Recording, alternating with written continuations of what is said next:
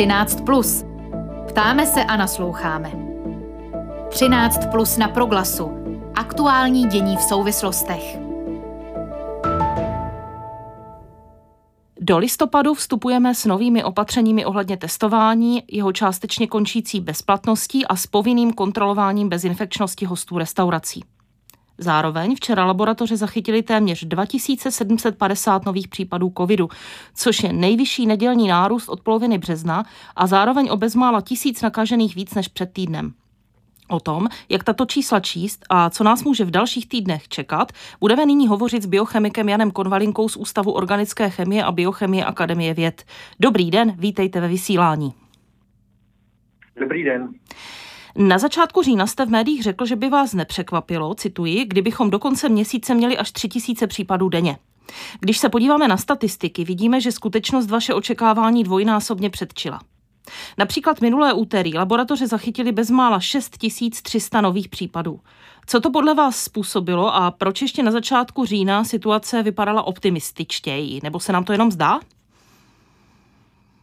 Tak zaprvé chci přiznat, že jsem neměl pravdu a možná, že bychom si to neměli přiznávat častěji, že naše odhady jsou velmi často nepřesné a ten virus nás stále překvapuje. Já se domnívám, že došlo k několika věcem současně. Zaprvé se otevřely školy a jejich otevření opravdu jasně vede k rozšíření epidemie. Ty úvahy o tom, že ve školách se virus nešíří anebo že děti ho nepřenáší, se definitivně prokázaly jako nesprávné a nesmysl. Mezi mladými lidmi a dětmi se ta epidemie naopak šíří nejrychleji a evidentně proniká mezi starší, zranitelnější populace. To je první věc. Druhá věc je chladnější počasí, víc lidí shromažďujících se uvnitř, zrychluje průběh epidemie, to jsme čekali ostatně. A třetí věc je, že aspoň jak já pozoruju kolem sebe, s výjimkou hromadných dopravních prostředků, metra a tramvaje, lidé ty roušky už prakticky nenosí a myslím si, že už všechny ta epidemie tak unavuje, že prostě přestali protiepidemická opatření dodržovat. Na jednu stranu tomu rozumím, na druhou stranu teď na to doplácíme a důvod, proč na to doplácíme tolik, je, že máme relativně nízkou proočkovanost. Ano, snižuje se naše koncentrace na tenhle ten problém. Už jsme z toho, řekla bych, asi trošku unavení, ale nejsou stále rostoucí čísla nákaz reálným argumentem pro vakcinační skeptiky, že očkování šíření viru nezabrání. Jak by podle vás teď v tuto chvíli vypadala situace bez vakcíny? No, očkování šíření viru opravdu nezabrání, ale to tam nikdo netvrdil, že by úplně zabránilo. To jistě je pravda. Očkování ovšem šíření viru významně a naprosto jednoznačně zpomaluje a co je důležitější, z 80 až 90% brání velmi závažnému průběhu choroby, hospitalizaci nebo smrti. O tom vůbec nemůže být sporu, to víme, ta data existují. Čili kdybychom neměli očkování, tak dneska máme na jipkách nejméně 1000, možná 1200 lidí a v nemocnicích nikoli těch... Já nevím, poslední číslo si úplně přesně nepamatuju, myslím, že jsme byli na nějakých 1200, ale byli bychom na 5 nebo 8 tisících. Čili to očkování výrazně pomohlo a kdybychom byli tak naočkovaní, jako jsou v Portugalsku nebo v Dánsku, byla by ta čísla ještě mnohem lepší. Mnozí argumentují tím, že pokud covid prodělali a mají v těle naměřené protilátky, tak vlastně není důvod očkování podstupovat. Jak velkou roli očkování má a jakou brzdu šíření viru představuje takzvaná promořenost? Zase je správná odpověď, že pořádně nevíme. My hlavně bohužel nevíme, kolik ta promořenost u nás je. My víme asi o 1 800 000 lidí, kteří prokazatelně covidem prošli, ale budou pravděpodobně dvojnásobek, možná trojnásobek lidí, kteří jim taky prošli, ale nikdo je nikdy nedetekoval a oni si toho buď ani neuvědomili, nebo měli nějakou lehkou virózu a moc to neřešili. Ale tohle nevíme a my nemáme bohužel reprezentativní data, která by ukázala na nějakém vzorku populace, jaká ta promořenost je. Takže to za prvé. A za druhé k té vaší otázce. Lidé, kteří prodělali covid, zejména když měl nějaké příznaky a opravdu byli nemocní, tak jsou opravdu podle posledních dat velmi dobře chráněni proti váženému průběhu i proti ne úplně, ale velmi dobře. Podobně nebo možná lépe než očkováním proti infekci. Ale vy jste se ptala, proč by měli být očkováni. No, protože i u těchto lidí, a to je dneska taky prokázáno, se po očkování ta imunitní odpověď dále zlepší. Čili ti lidé nemají co ztratit, když se budou nechat očkovat a mohou jenom získat. Právě proto všechny světové zdravotnické autority, o kterých vím, doporučují po půl roce po prodělání covidu se prostě očkovat. A nějaké masivní testování protilátek vlastně nikdo na světě nedělá a nedoporučuje, protože to je za prvé strašně drahé, za druhé by to zdrželo a za třetí to, co nejdůležitější je, co nejvíce proočkovat co největší procenta populace. On stoupá také počet hospitalizovaných. Ke včerejšku jich bylo více než 1500, přitom ještě před 2 týdny byla tato čísla třetinová. Máme očekávat další stoupání této křivky? Vidíte, děkuji, to jsem mě opravila, já jsem se chvilku říkal 1200, nepamatoval jsem si to číslo. 1500 je opravdu už trochu znepokojující a ano, určitě bude dál stoupat. Já teď si troufnu optimistickou předpověď. Já si nemyslím, že to dojde tak daleko, jako to došlo na jaře tohoto roku. Myslím si, že se to zastaví podstatně dříve, ale ano, ještě nějakou dobu ta čísla budou stoupat. Hovoří se taky o tom, že tento typ koronaviru se časem zařadí mezi běžná sezónní onemocnění, která nejsou zásadně nebezpečná. V jakém časovém horizontu byste tento vývoj očekával a máme třeba nějakou možnost, jak to urychlit? Na to vám neodpovím, to opravdu nevím. My víme a často se to cituje, že velká chřipková epidemie z roku 1890 v Rusku byla způsobena koronavirem, jedním z těch, které dneska kolují jako relativně neškodné respirační viry, které můžete dostat tam mít z toho rýmu. Od roku 1890 nás dělí 130 let, takže já bych se vsadil, že za 130 let už to bude v pořádku, ale jestli opravdu musíme čekat tak dlouho, to vám nikdo neřekne a nemůžeme si tím být jistí. A způsob, jak to urychlit, je úplné proočkování povede k tomu, že virus bude hledat cesty, jak projít, může zvyšovat se infektivitu, ale nemá dobrý důvod, nebude žádný evoluční tlak na to, aby způsoboval závažnější chorobu.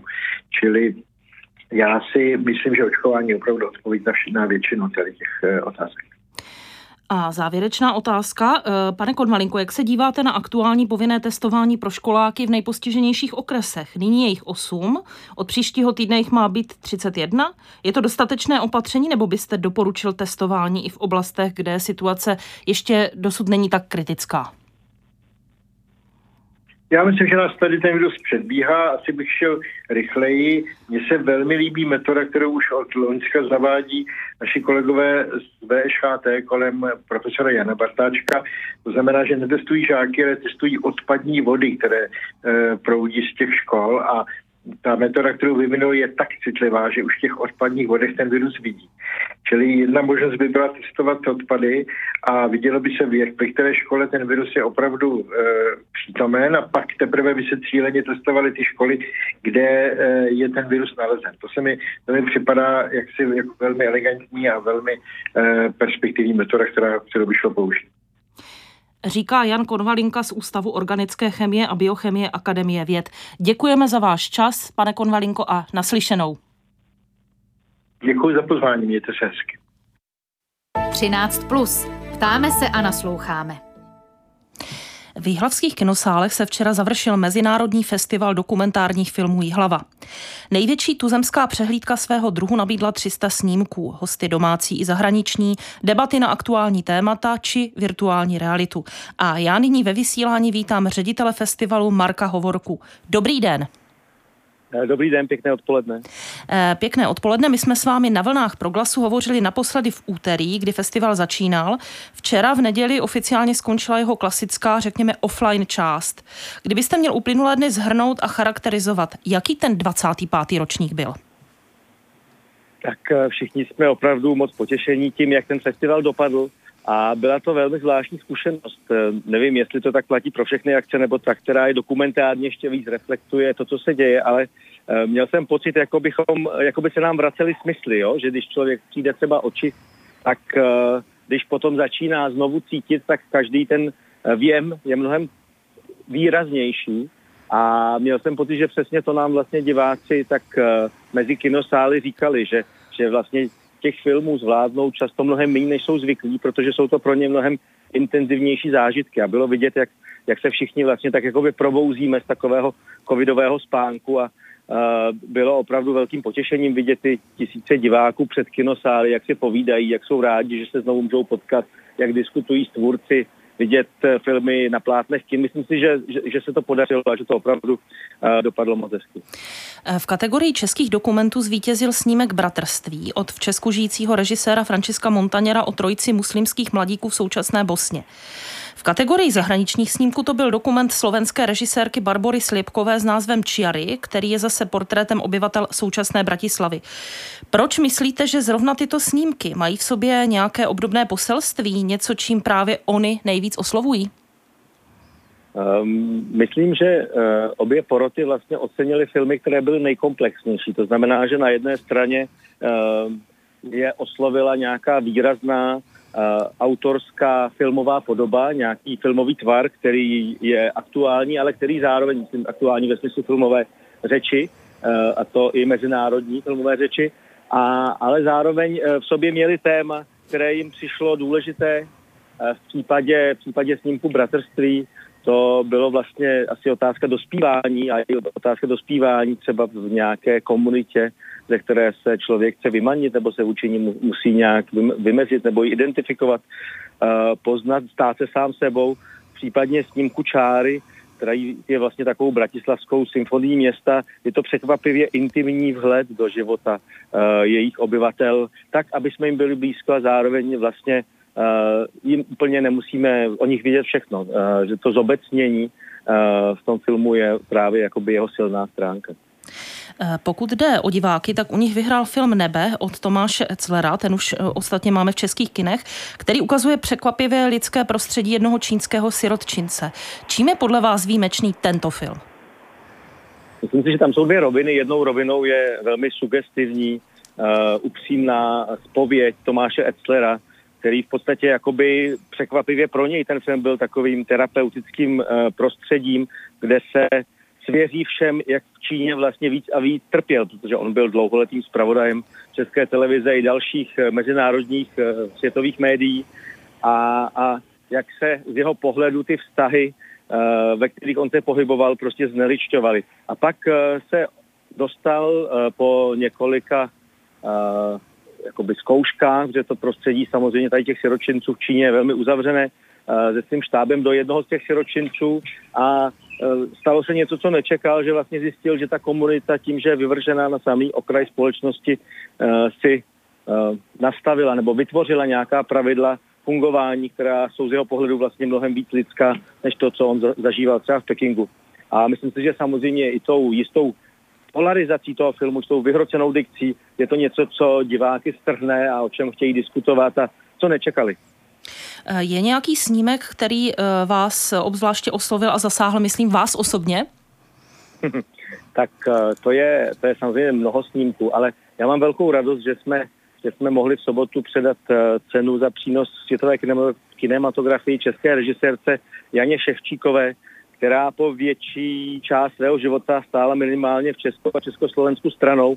Konec konců ona právě teď dokončuje teprve 8. film, což je počet filmů, který často zvládnou mladí filmaři do 30 nebo do 35 let, ale ona naopak jde tou cestou, že těm filmům věnuje opravdu absolutní péči i za cenu, že třeba vedle natáčení se živí úplně jinou prací, ale chce být svobodná a nesvázaná ani žádnými termíny, ani žádnými zadáními. A ty filmy jsou výjimečné a my jsme si právě po slavnostním předávání cen promítli jeden z jejich nejslavnějších filmů Starověrci, který vlastně zkoumá takovou komunitu Rusínů v rumunské deltě Dunaje a ten film je opravdu překrásnou symfonií a ukazuje, co všechno lze vlastně skrze film říct a natočit.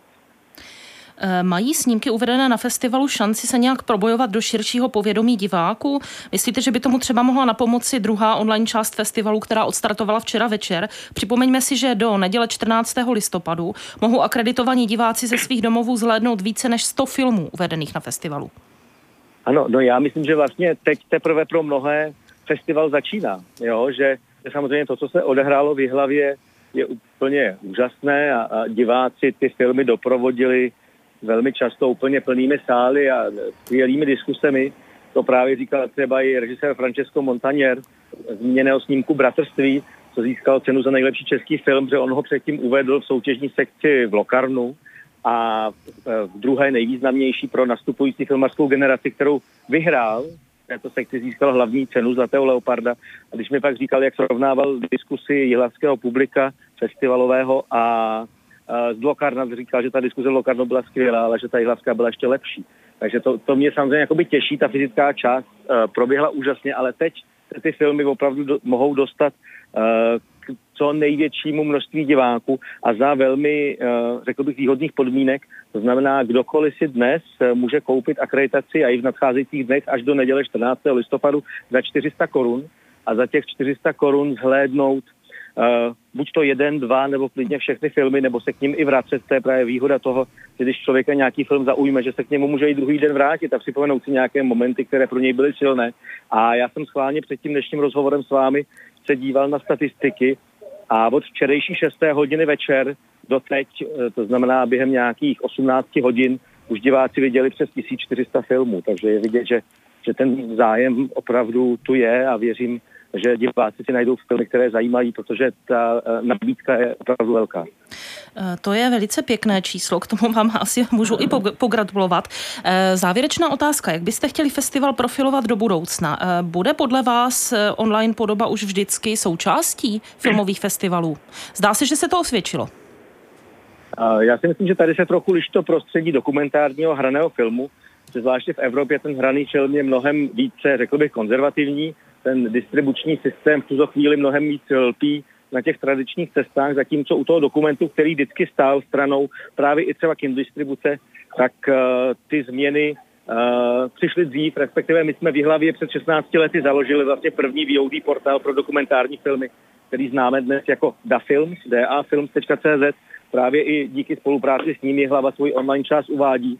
A to je taková celoroční dokumentární nabídka opravdu toho nejlepšího z Česka i ze světa. Takže já si myslím, že festivaly do budoucna hybridní budou, ale že u těch filmů hraných to ještě bude chvíli trvat a tam samozřejmě velkou roli bude hrát, jak se k tomu bude stavět třeba Netflix nebo další streamovací služby, ale podle toho, jak třeba proběhl letos festival Sundance v Americe, který byl celý online pro všechny diváky ze Spojených států, tak si myslím, že ta budoucnost těch festivalů je opravdu propojená, propojení toho fyzického a digitálního zážitku, že to dává smysl. Říká Marek Hovorka, ředitel Mezinárodního festivalu dokumentárních filmů Jihlava. Děkujeme za rozhovor, ať se vám daří. Naslyšenou. Moc děkuji za pozvání a těším se, že si nějaký film najdete. Jsou moc hezké. Díky, hezký den. I vám. A to je z pořadu 13+ vše. Na jeho přípravě spolupracovala Eva Svobodová, od mikrofonu se loučí Hana Svanovská.